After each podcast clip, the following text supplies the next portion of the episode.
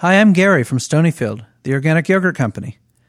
Ever wonder what the USDA certified organic label on your food stands for?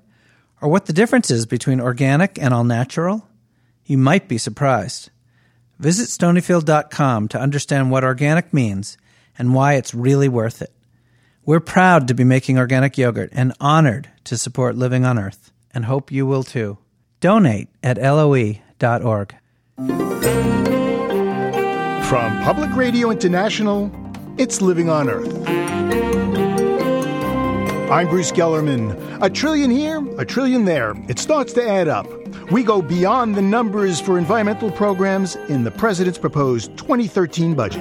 Really, the most notable part of the EPA's budget wasn't even the numbers to me. Buried within this budget was a phrase we need to start imposing these emissions regulations for power plants before it's too late. Also, we mark a space milestone three small orbits of the Earth for one man half a century ago. And Howl to the Chief, presidents and their best friends. Come on, sing for me.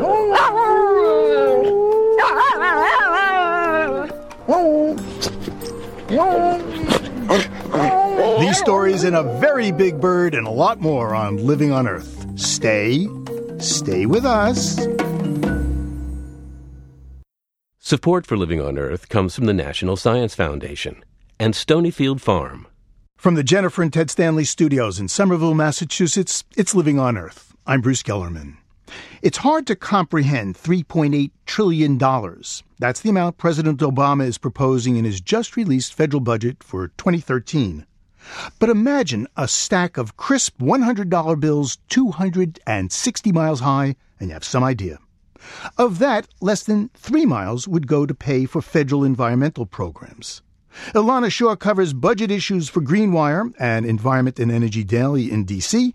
We talked about the president's spending proposals for the Departments of Interior and Energy and the EPA really the most notable part of the EPA's budget wasn't even the numbers to me. It was the degree to which, in its language, the budget stood by these regulations that EPA is about to put out. Buried within this budget was a phrase we need to start imposing these emissions regulations for power plants before it's too late. That was the actual phrasing. Well, here's uh, Secretary of the EPA, Lisa Jackson, when she unveiled the agency's budget. This budget reflects a government wide effort to reduce spending and find cost savings while still supporting the clean air, healthy waters, and innovative safeguards that are essential to an America built to last. The phrase built to last is a phrase that you're going to hear a lot from the president and folks on the campaign trail. So, what we're seeing is an administration that's gearing up, you know, as most or any would, to run for reelection and use all of its tools to court voters. I mean, she's speaking directly to maybe independent voters in swing states who will say, "All right, well, you know, I like what she's doing. She's protecting the air from my kids." I mean, this is this is reelection mode. Elana, when you say "built to last," that's a, a Chevy slogan, right? Funny, right? yeah. Auto bailout, borrow their slogan. But that's uh, an expression I guess almost all of the secretaries have been uh, using. Oh, definitely. It's a talking point straight from the White House to start using that phrase. Well, let's move down the street to the Department of Energy. Their budget request last year was $29.5 billion. The request this year is $27.2 billion. In the top line number, as we say in Washington, it looks flat or a little bit below, but embedded within that are some serious increases for efficiency and renewables programs. We're talking about more than half a billion dollars for the Energy Department's clean stuff that Republicans had seriously taken aim at last year. So even though the administration isn't giving new money to the DOE loan program that has sparked this whole Solyndra flap, it, it, it is sort of sticking by the clean energy that the president is, is selling on the trail. Mm-hmm. Yeah, solar gets a big boost. The goal there is to cut the cost of solar panels by uh, 75%. And uh, biomass got a huge boost. It went from a $200 million request last year to $270 million in this request. Absolutely. But I think for these industries, funding is important, but also the tax side is hugely important. And you see Congress still wavering on whether to extend some key renewables tax credits this week on the Hill. So good news, bad news, really. Well, here's Steven Chu. He's the Secretary of Department of Energy, unveiling his side of the budget. It invests in clean energy and safely harnessing our energy resources. It supports science and innovation, and it cuts costs for U.S. manufacturers through more efficient operations. Politics? Yes, certainly. But also, I think a plea from Mr. Chu to kind of make this more about where we can target dollars that work. You know, he referenced ARPA-E, which is the advanced research arm of the Energy Department that took some some fire this week for rescinding grants to recipients. And Republicans have tried to, to sort of make it part of the Solyndra issue, but it's actually a separate part of DOE from these loans. And Mitt Romney, fun fact, would continue ARPA-E. He says, I like the framework, I like the format. Well, let's move on to the Department of Interior. That's where Secretary Salazar uh, does his number crunching. Let's listen to him. This budget uh, for the fiscal year 2013 is a squeeze budget. It is a squeeze budget with uh, tough choices and with painful cuts included in this budget. And yet, President Obama's request uh, in the squeeze actually goes up. This year, he's asking for $11.5 billion. Uh, that's up slightly from $11.4 billion last year. True, and yet when it comes to all of these, you have to look into the individual program lines. And, you know, Land and Water Conservation Fund is getting less than last year's request. A number of priorities that Mr. Salazar would hold dear are below last year. The budget proposal seeks $5 billion for America's great outdoor programs, I'm reading. That's a good chunk of change for America's great outdoor programs. What are those? Do you know? Those are just education and incentive programs for folks to take advantage of the national park system. But that is one of those that is just a very easy target for Republicans who have a politically potent case to make this year that every federal dollar needs to be kind of devoted to hard and fast concerns and not to programs like that. So I think it's it's very unlikely that kind of increase will become law. Mm-hmm. So the president proposes and the House and Senate dispose. As they say. I found it curious that the um, Department of Interior actually takes in more money than it spends. It gets money from selling off licenses for minerals and oil drilling. It does. That's a fact that's not often discussed, but it does drive a, a, really serious and important debate on the Hill right now because, you know, Democrats have long pushed for before we open new offshore areas to exploration, we should start making sure that companies are actually drilling on, exploring on, and paying royalties on the plots they already own. And a Republican would say, you know, this is frankly wasted private sector resources. If I own a lease on a plot that's that doesn't have oil, why would I even try to do anything there? So that's a hot button. So, Elana, any surprises from uh, the president's proposed FY 2013 budget? It was interesting to see the president propose using money from winding down the wars in Iraq and Afghanistan to pay for long term transportation and infrastructure funding. This is, you know, roads, rails, bridges, uh, public transportation. Because the president is also making a fairly big show of backing a Senate transportation bill this year that does not use this war money. So it'd be the equivalent of with the left hand producing one plan and with the right hand giving a thumbs up to a very different plan. That's not to say they can't do both, but it's it's politically interesting. Elana, before I let you go back to work, what about uh, NOAA? They're the people in charge of the Weather Service. Any surprises there? Well, I don't know if you'd call it a surprise, but the president did slightly cut by, I believe, slightly less than 40 million his request for the folks who sit and monitor extreme weather events. And the Weather Service Employee Union is fairly aggravated because they're seeing an uptick, we all are, frankly, in these severe weather episodes, and yet less money to actually keep watch on them.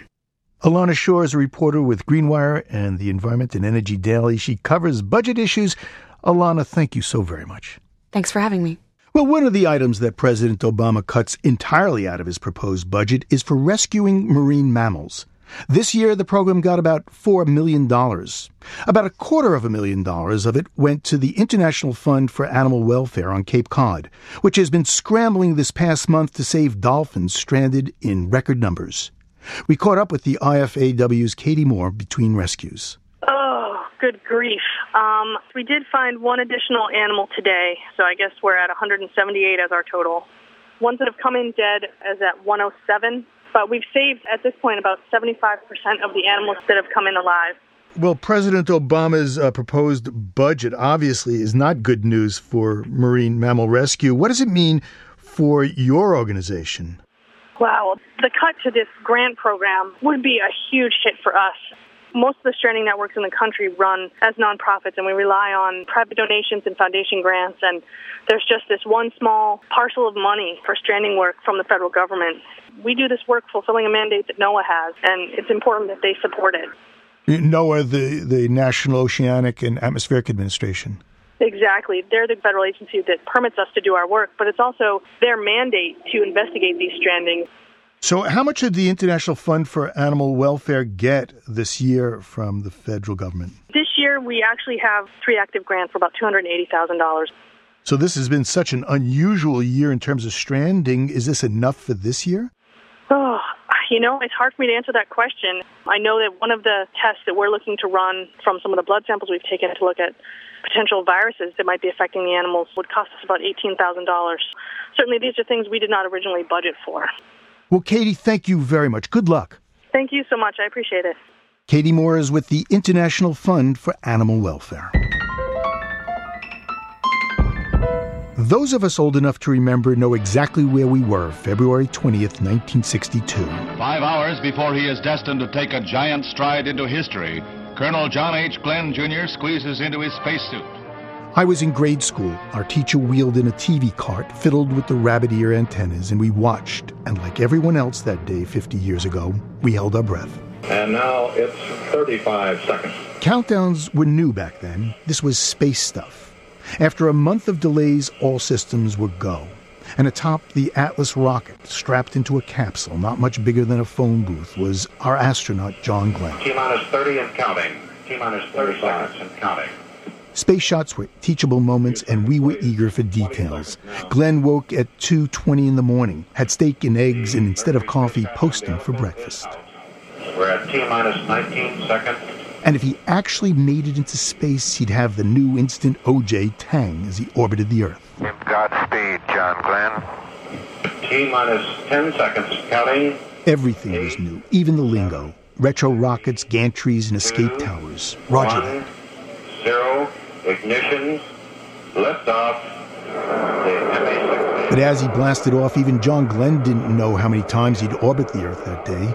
That decision would be made during the flight as he whipped around the globe at a gee whiz 17,500 miles an hour. Friendship 7, this is Cape, over.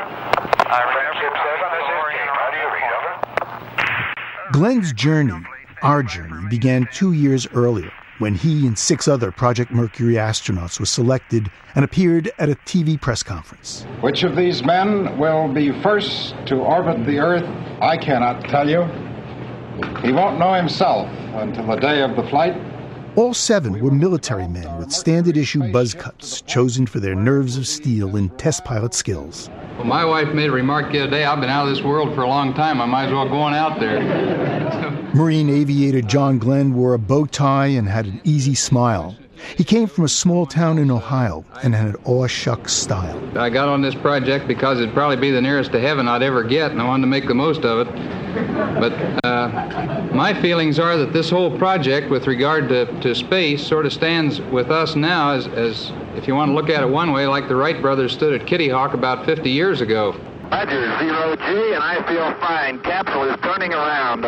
In orbit, Glenn didn't blink when he was told there might be a serious problem with his heat shield. No matter that two Soviet cosmonauts had already beaten us and orbited the Earth, John Glenn circled the planet three times that day 50 years ago. Main chute is on green. Chute is out in reef condition at 10,800 feet and beautiful chute. The heat shield worked perfectly, and Friendship 7, the name Glenn's daughters gave the capsule, made a splashdown landing right on target. John Glenn was safe back on Earth, and we were back in the race. John Glenn is 90 years old now, and human spaceflight is ordinary. We don't give much thought to rocket launches these days, but NASA's proposed budget for next year calls for building a new space capsule to take four astronauts to Mars by 2035.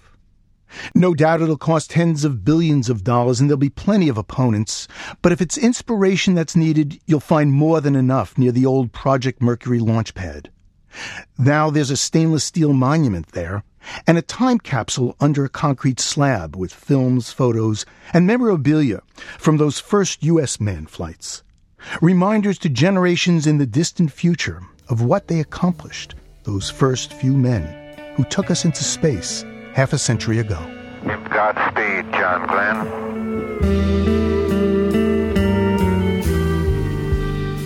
Just ahead, new evidence links old chemicals to a host of problems in kids. Keep listening to Living on Earth. It's Living on Earth. I'm Bruce Gellerman. It's taken nearly a quarter of a century, but the EPA has finally concluded that the chemical perchloroethylene is a likely human carcinogen. You know perc, at least by the smell. It's used by many dry cleaners. But now the EPA says it will largely phase out the cancer causing solvent. Perc is just one of more than 62,000 industrial chemicals that were presumed safe back in 1976. That's when the federal government first began regulating these compounds. But still today, most have never been investigated for health effects. They were grandfathered in. Now, three new studies suggest some of these chemicals, even measured in parts per billion, can have far reaching health effects. And Dr. Richard Denison of the Environmental Defense Fund says there's no avoiding them. The amounts are really staggering, and they've grown dramatically over the last few decades. One estimate puts it at 27 trillion pounds per year in the U.S. That's the equivalent of 250 pounds per person every day. Well, in your recent blog, you write about three recent studies that uh, raise concerns about some of these chemicals. Let's go through these studies, okay? Sure. They are among a group of studies that are looking directly at effects in people. Most of the data we've relied on in the past has uh, been data derived from laboratory animal studies. But increasingly, the field of epidemiology is finding that linkages directly to people can be established between chemical exposures and certain types of health effects. And these are three studies that do just that. The first one has to do with something called PCE, or I guess some people know it as PERC. It's used as a solvent in dry cleaning, degreasing, spot removers, that kind of thing, right? That's right. It's also got a lot of industrial uses for cleaning metal parts and so forth. Now, the study that you cite was done recently by uh, Boston University researchers. They looked at a large group of people, some 800 people, that had reported some level of exposure to this chemical, either while they were in the womb, in other words, their mother was exposed, or in their early childhood. And this was the result of contamination of drinking water in the areas in which these 800 people lived. So, what did they find? What did the researchers find? Well, they compared this group of 800 people to a group of unexposed individuals and asked the question how likely was it that these individuals who had been exposed early in life, later in life, would engage in so called risky behaviors? So, this included drug use, smoking, heavy drinking, and what they found was a much higher incidence, some 50 to 60 percent of an increase in the extent of these risky behaviors was observed in the individuals who had been exposed early in life to this solvent compared to those who had not. Can you make the association between something that happens in the womb and behavior so much later in life? Well, there is a, a lot of additional information that suggests that solvents like PCE are able to do just that. An early life exposure leads to impairment of cognitive abilities, changes in mental disposition and behavior.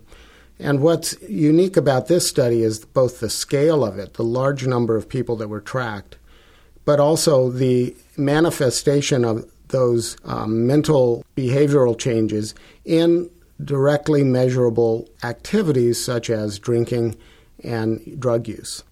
Of course, there are people who abuse drugs who might never, never had exposure to this chemical.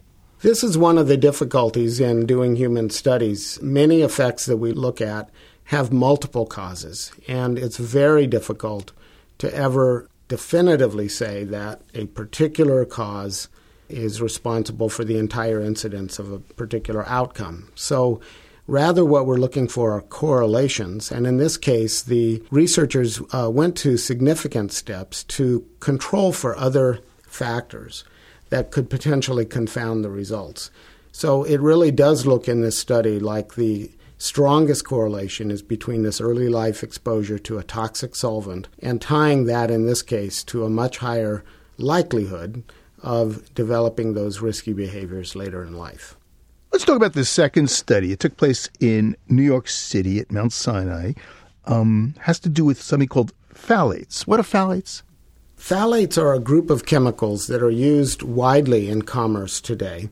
They're used in everything from cosmetics to certain types of cleaning products to a variety of different plastics. So the researchers in New York, they found that there was a relationship between this chemical and overweight kids. That's right. What the uh, researchers studied was a group of about 400 black and Hispanic kids in New York City.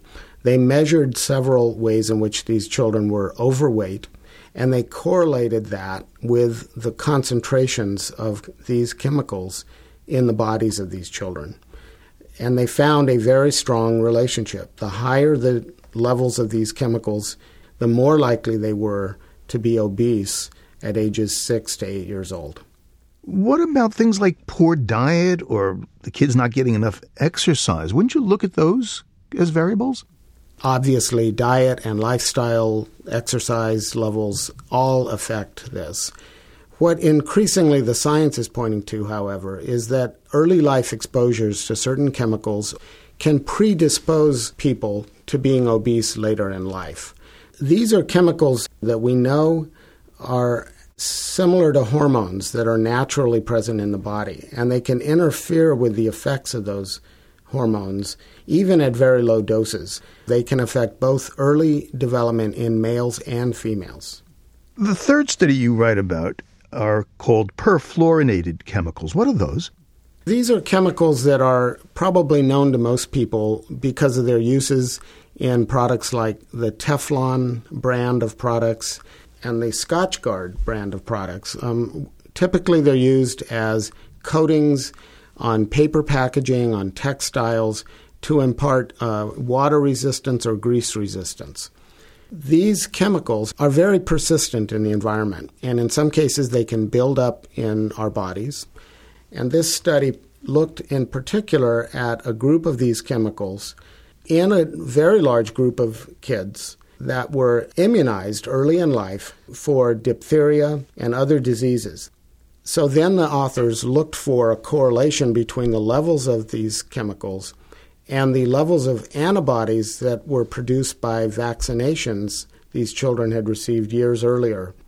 And what they found was that the higher the levels of these chemicals in the bodies of these kids, ages 5 to 7 years old, the lower the levels of antibodies to these two vaccines.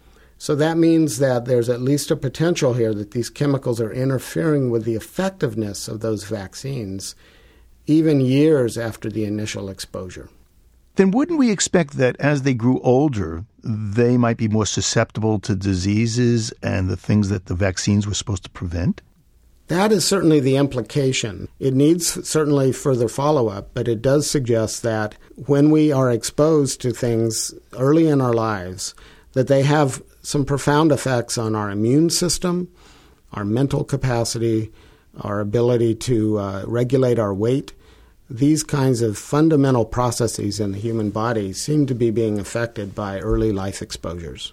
So let me ask you, Dr. Denison, you say we have 27 trillion pounds of these. Can we be effectively, you know, protected or can these chemicals be effectively regulated? Unfortunately, the answer to that question is no. We have a very obsolete chemical safety law that hasn't been amended for 36 years. So we need to update this law. It's called the Toxic Substances Control Act and it needs to reflect the most recent and best science that's available to us. I think there are, on the margins, certain things that can be done to reduce one's exposure.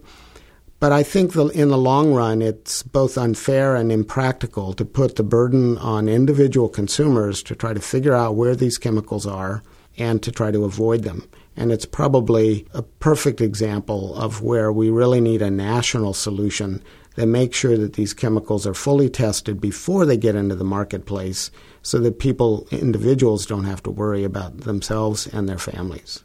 Well, Dr. Denison, thanks a lot. Thank you, Bruce. It's a pleasure to be on your show. Richard Denison is a senior scientist at the Environmental Defense Fund. In August 2007, the I 35 West Bridge in Minneapolis collapsed into the Mississippi River. Rush hour traffic was bumper to bumper as eight lanes of the span came crashing down. 13 people died, more than 140 were injured. Sensors could have warned engineers the bridge was about to buckle, but this one didn't have them. And even today, most bridges in the United States don't have them. But that may be changing, as Prachi Patel reports. Her story is part of the IEEE Spectrum program responding to disasters from prediction to recovery. The bridge over Interstate 35 West has absolutely collapsed. It collapsed onto the. The 40 year old bridge in Minneapolis came down because of a faulty gusset plate. Not something a bridge inspector would have noticed, but a strain sensor at that gusset might have picked it up. Dozens of the largest and most complex bridges in the world are already studded with hundreds of sensors, like strain gauges and tilt meters. We measure things like acceleration and uh, rotations or tilts, and also this kind of internal stress that the members are feeling, this kind of internal stretch that they undergo. Franklin Moon is a civil engineering professor at Drexel University. What the technology does is capture the way a bridge responds. You know, whether something has changed, something fundamentally changes in the structure, which typically is not a good thing, you can pick it up by monitoring that. You know, I, I think there are a lot of parallels. It gets used and maybe overused, but there are a lot of parallels between you know, human health care and, and what we should be doing for our bridge population. Just like, you know, when you turn 40 or 50 or 60, you're kind of expected to undergo different types of tests for health reasons, etc. Well, the average age of an American bridge is 42. Most were designed to have a 50 year lifespan, and many have exceeded that. So, why aren't we installing sensing systems on more of our aging bridges? Here's Andrew Foden, an engineer at an infrastructure consulting firm. There's about 530,000 bridges in the United States. For standard highway bridges, which are the bridges you drive across every day and, and don't even notice you're going over them, sensor technology is, is very rarely deployed except for in experimental conditions.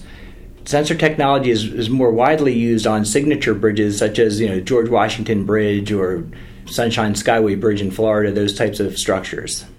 A signature bridge like those Foden mentioned would typically cost hundreds of millions or even billions of dollars to replace, he says. For a typical highway bridge that you know, costs somewhere between $500,000 and $2 million, it just doesn't make sense to apply uh, $200,000 worth of sensors. The sensors themselves are generally relatively uh, low in cost. You're, you're, talking about you know from tens of dollars to a couple hundred dollars to even the most expensive sensors are, are typically just a, a thousand to two thousand dollars. The real cost is is the labor involved in installing the sensors. And then there's another component of the cost, which is analyzing the data and, and making some sense of it. Drexel's Franklin Moon agrees that cost is holding back the use of bridge monitoring technology. But there are other reasons too. The infrastructure is government owned. You know, this isn't like Boeing where, you know, they may decide we're going to make an investment into creating a, a, better airplane, and then eventually we'll make a profit at the end of that because of that investment. You don't have that same driver for innovation when it comes to public infrastructure. But Moon says that's changing with the possibility of public private partnerships and private companies operating leased infrastructure. So it's, it's kind of an exciting time for infrastructure in that way. Not only that, sensors and methods for analyzing the massive amounts of data they generate are also getting better and more economical every day, which means we should soon see many more U.S. bridges getting smarter and safer. For Living on Earth, I'm Prachi Patel. That story is part of the IEEE Spectrum National Science Foundation program responding to disasters from prediction to recovery. For more information, go to our website, loe.org.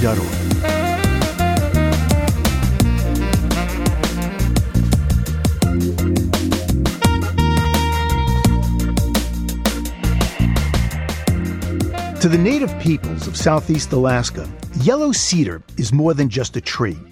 It's deeply rooted in their culture and mythology. They use yellow cedar to fashion canoes and weave the bark into baskets, carve totem poles, and make masks.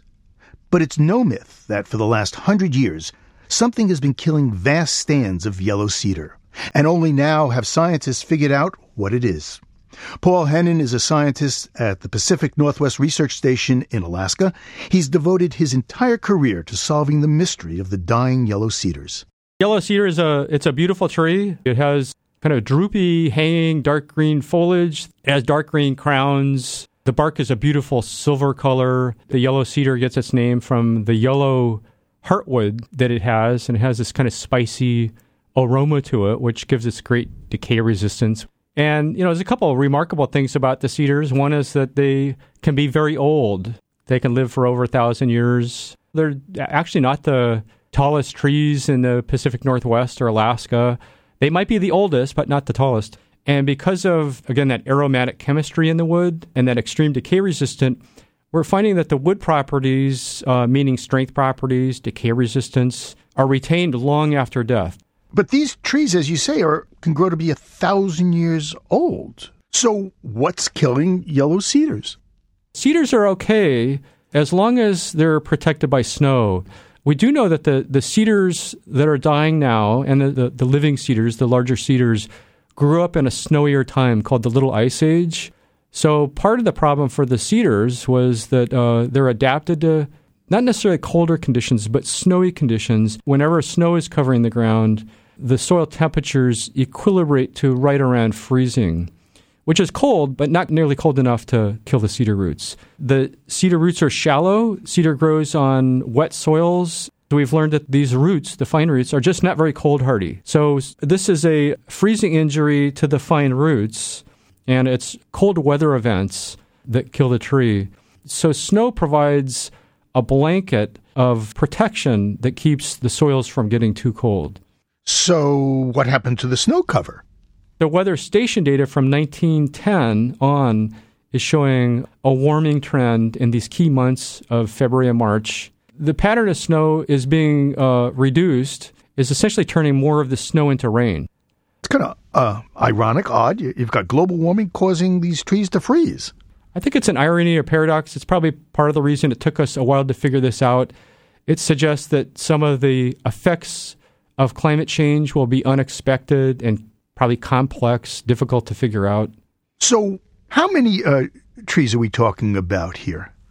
Well, we're talking about extensive areas in coastal Alaska, we've mapped 500,000 acres of dead cedar, about a half million acres. Uh, and then within these patches of dead forest, about 60 to 70% on average of the cedars are dead. Why do 30 or 40% live? That's a good question. We don't know very much about the genetic makeup of the cedar forest. There may be individual trees that are more cold hardy or slower at becoming physiologically active in the winter.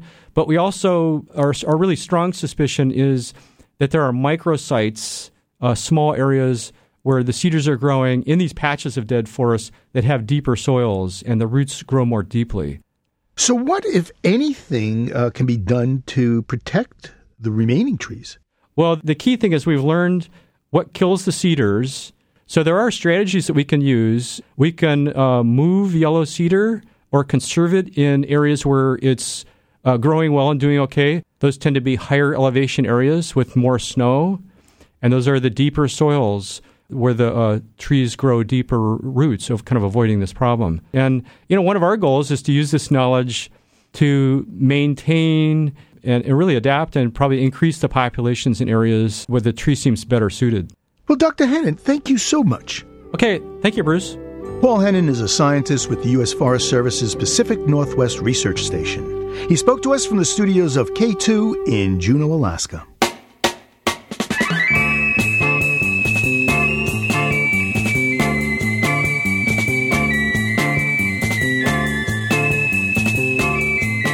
Coming up, they say in D.C. if you want a friend, get a dog. Great advice for presidents. Sit and stay tuned to Living on Earth.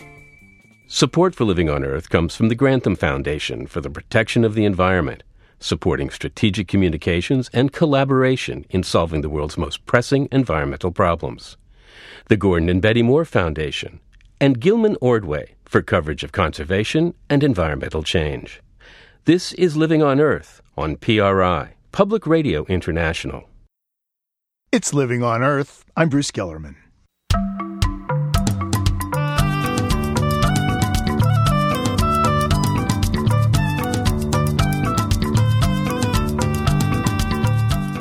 In this week's BirdNote, we hear about Big Bird, but as Michael Stein reports, this one doesn't live on Sesame Street. The ostrich is a bird of superlatives, the largest and tallest bird on the planet, some growing to fully 8 feet tall and weighing 250 pounds. It's also the fastest creature on two legs, capable of running at 40 miles an hour. Being the tallest and fastest is the secret of the ostrich's ability to survive in the dry savannas of Africa, where this flightless bird still lives in the wild. The long, flexible neck allows the ostrich to feed on the ground and raise its head high, where its keen eyes scan for lions, leopards, and cheetahs. Birds with similar features are the emu in Australia and the rhea in South America. These birds can be flightless in an environment full of predators because they all have long necks, sharp eyes, and legs that can outrun their predators. Contrary to popular belief, ostriches have never been observed to stick their heads in the sand. They're more likely to run away when threatened, but if an ostrich senses danger and can't run away, it lies down and remains still, with head and neck outstretched. We end with a short poem for a big bird The Ostrich by Ogden Nash. The ostrich roams the great Sahara. Its mouth is wide, its neck is narrow. It has such long and lofty legs. I'm glad it sits to lay its eggs.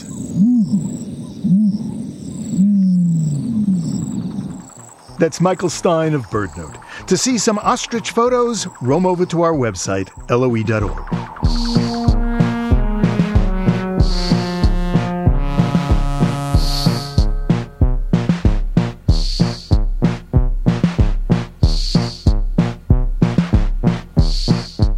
sells seashells by the seashore, but on some special beaches, the shells just pile up at your feet for free. Sanibel Island on Florida's Gulf Coast has a beach like that, and reporter Ari Daniel Shapiro took a trip to the seashore with his mom. I'm going to tell you about two guys who love seashells. One of them's an enthusiast, the other's a scientist, and they're tied together by the thrill of discovery. Let's walk down this way and see if we can find something else. Jeff Oates is the enthusiast. He made his big discovery in his own backyard, if the beaches of Sanibel Island count as a backyard. He's lived on the west coast of Florida for eight years. Several days a week, he's out here, working the shoreline, scanning the sand for shells. When you live here, the bottom of your feet become like leather because you're barefoot all the time. Oates is vice president of the local shell club, and he's got a big collection at home. I stay in the guest room because the master bedroom was larger and I had more space for my shells. And when the tide's out here, the beaches are just coated with seashells. Beautiful. This is a little rice shell, and you probably wouldn't see it right away. But Yeah, it looks like a rice grain. Why is Sanibel such a good place to find shells? Well, it's all about the geography because the island is sort of perpendicular to the current. And it's like a big catcher's mitt. So the shells come up and down the coast with the currents, and they wash up here on the beaches. But uh, let's see what else we got here. Oates bends down to pick up what looks like a clam, except that it's tiny, shiny, and pink. It's a rose petal tellin. These are adorable, aren't they? They're just Mhm. beautiful. Look at that color. Oh, that's pretty. That's my mom. Oates was showing me and my parents around the beach. Do you think that since you're looking at all these shells that tend to be pretty much the same, that you seek out the ones that are so different? It's almost like a texture that you look for, and you'll see this sort of a matrix of rubble. I did have some really good fortune earlier. He shows us two shells in his hand. They're like mini soft serve ice cream cones, two tiny swirls of white shell. These wentletraps, or Epitonium angulatum, look small to me, no bigger than a double A battery, but the other shellers on the beach, they're impressed. Maybe even a little jealous. Oh, wow. Where'd you get those? Those are gorgeous. Just on the drift line. Those are huge. Yeah, they're I've fantastic. never found anything like that. Wow, good for you. The amateur shellers of Sanibel are a beach scanning army. Every day of the year, they fan across the island looking for curious shapes and textures. And once in a while, one of them gets lucky. like Jeff Oates on Christmas Day in 2009. You never know what you're going to find or what to expect, so immediately I knew that it was something unusual. In a pile of shells, he struck upon Astralium phoebium, or the long spined star snail, and it turned out to be Sanibel's 300th reported species of shell. But rather than adding it to his collection in his master bedroom, Oates gave it to another shell lover. I do have some of the favorites in this area. Jose Leal is the scientist in this story. He's the director and curator of Sanibel's Shell Museum. Jeff Oates' shell now resides amongst well over 100,000 other shells from across the world. Leal says he's skeptical when a new shell is found on Sanibel. We have to be very careful in before we fully assume that it's actually living out there. So, did you have any doubts when Jeff turned up this 300th species? Well, yes. And then I proceeded to ask him questions. Where did you find it? Oh, I found it in the water. That's a good sign. Another hint is that that shell is not a very collectible shell. It is a nice shell, but it's not something you can buy elsewhere. The museum does house a number of specimens valuable to the shell trade. That's why the cabinets are locked up tight. Shells also get secured if they're important to science. Leal opens a cabinet and pulls out one such shell that came from the Florida Keys. The two halves fit together like a little orange heart. Leal named this specimen. I created a new genus name, which is a higher category, including a few species. When I first saw the shell, it didn't strike me as anything that anybody knew at that time. The combination of being a predator and living its entire life glued to a rock wasn't unheard of in mollusks. Leal had to unravel these puzzling features of the shell's life, which is how he came up with the genus name. I created the name Dilemma this one's Dilemma frumarkernorum. Leal loves shells, and seeing one for the first time, he says there's nothing like it.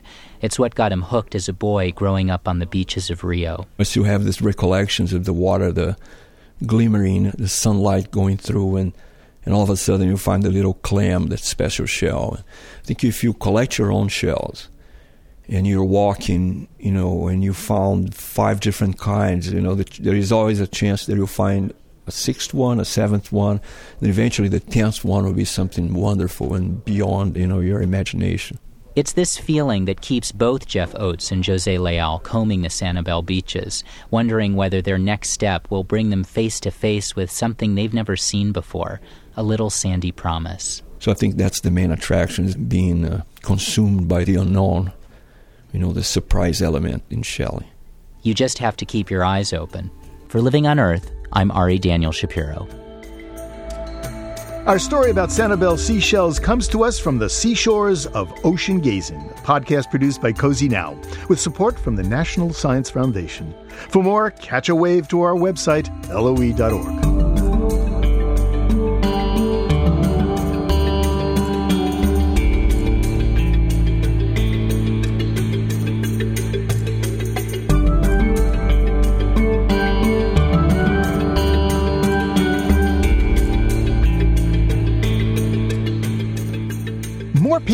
own cats and dogs in the United States than voted in the last presidential election.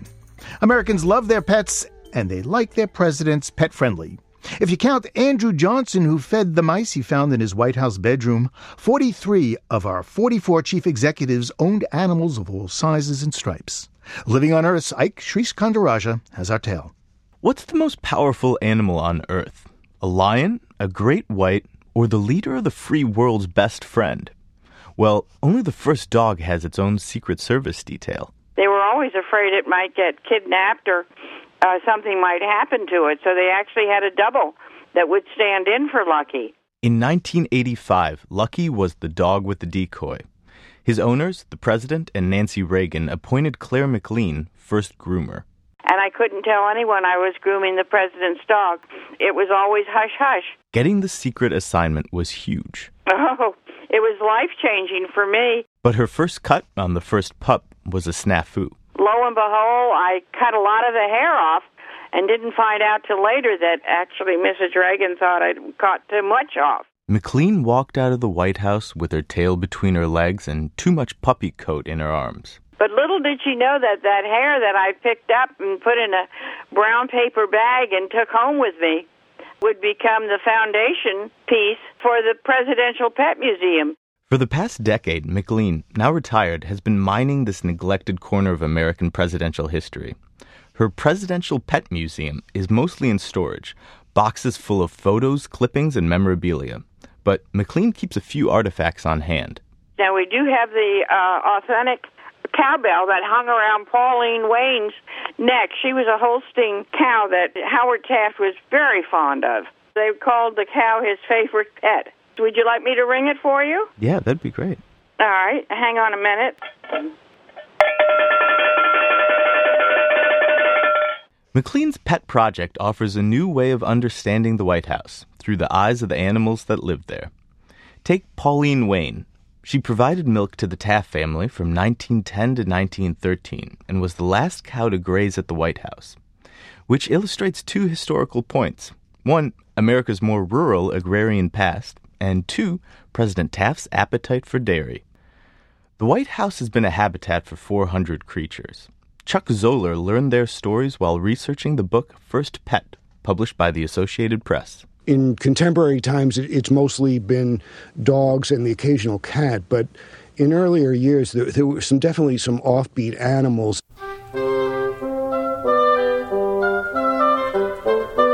President Thomas Jefferson oversaw the early exploration of the West, and some of that wild made its way back to the White House in 1807. Jefferson uh, received two grizzly bear cubs from uh, Zebulon Pike, who was an explorer, and uh, brought them back from the West. Zebulon Pike told Jefferson that the Native Americans of the West considered the bears the most ferocious animals on the continent. Awed by the creatures, but concerned for his home's safety, Jefferson scrambled to relocate the grizzly cubs. In the meantime, they stayed with him in cages on the lawn. Jefferson's political opponents started joking that the White House had become a bear garden. Bears were brought back as White House guests under President Teddy Bear Roosevelt and Calvin Coolidge. One of my favorites is the Coolidge administration had a small menagerie at the White House. A bobcat, wallaby, antelope, two lions, pygmy hippos, exotic birds, and domesticated raccoons. It's not uncommon to see photo ops from uh, the Coolidge White House that include the raccoons in the photos. The zoo at 1600 Pennsylvania Avenue exemplified the era of the roaring 20s, even though the famously quiet President Coolidge did not. But he warmed around animals. I think that's been the case for a number of presidents that the pets associated with them make them seem a, a little more human and down to earth. In early American history, exotic wild animals showed the strength of the presidency and reach of its influence. But in recent times, the White House animals proved their political worth by showing their owner's softer side. In 1952, then vice presidential candidate Nixon faced allegations of illegally using $18,000 in campaign donations. On a national broadcast, he denied the accusations.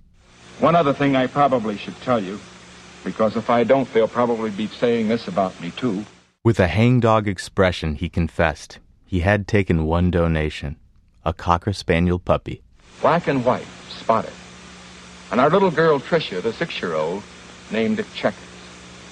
And you know, the kids, like all kids, love the dog. And I just want to say this right now that regardless of what they say about it, we're going to keep it. Checkers shielded Nixon from blame and kept him on the Eisenhower ticket that took him to the White House. It wasn't the first time a candidate had unleashed a dog to swing an election. On the campaign trail in 1944, FDR got dragged into the mud by rumors about his beloved Scottish Terrier, Fala. Opponents said FDR had left his dog on an Aleutian island and had ordered a Navy destroyer to retrieve Fala at considerable taxpayer cost.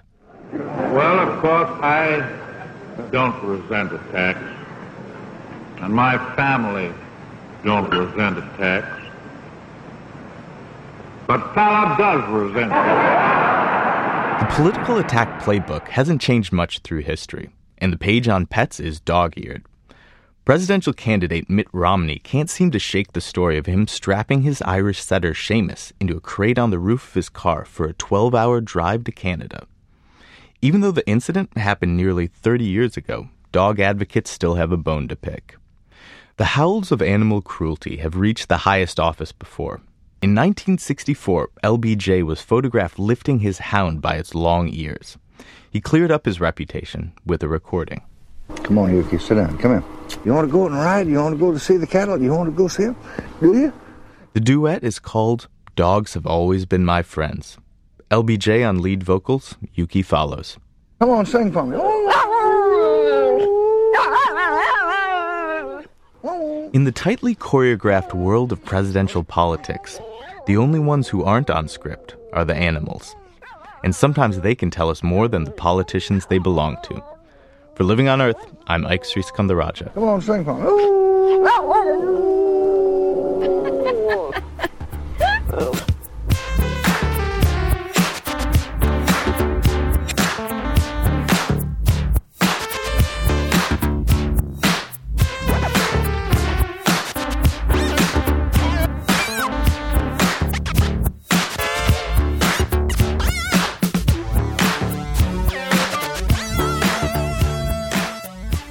Living on Earth is produced by the World Media Foundation. Our crew includes Bobby Bascom, Eileen Bolinsky, Jessica Elise Kern, Ingrid Lobet, and Helen Palmer, with help from Sarah Calkins, Gabriela Ramino, and Sammy Souza. Our interns are Mary Bates and Sophie Golden. Jeff Turton is our technical director. Allison Lirish Dean composed our themes. You can find us anytime at loe.org, and while you're online, check out our sister program, Planet Harmony. Planet Harmony welcomes all and pays special attention to stories affecting communities of color. Log on and join the discussion at myplanetharmony.com. And don't forget to check out the Living on Earth Facebook page. It's PRI's Living on Earth. And you can follow us on Twitter at Living on Earth. That's just one word. Steve Curwood is our executive producer. I'm Bruce Gellerman. Thanks for listening. Funding for Living on Earth comes from the National Science Foundation, supporting coverage of emerging science and Stonyfield Farm, organic yogurt and smoothies. Stonyfield invites you to just eat organic for a day. Details at justeatorganic.com. Support also comes from you, our listeners, the Go Forward Fund, and Pax World Mutual and Exchange Traded Funds, integrating environmental, social, and governance factors into investment analysis and decision making. On the web at paxworld.com. Pax World for tomorrow. PRI, Public Radio International.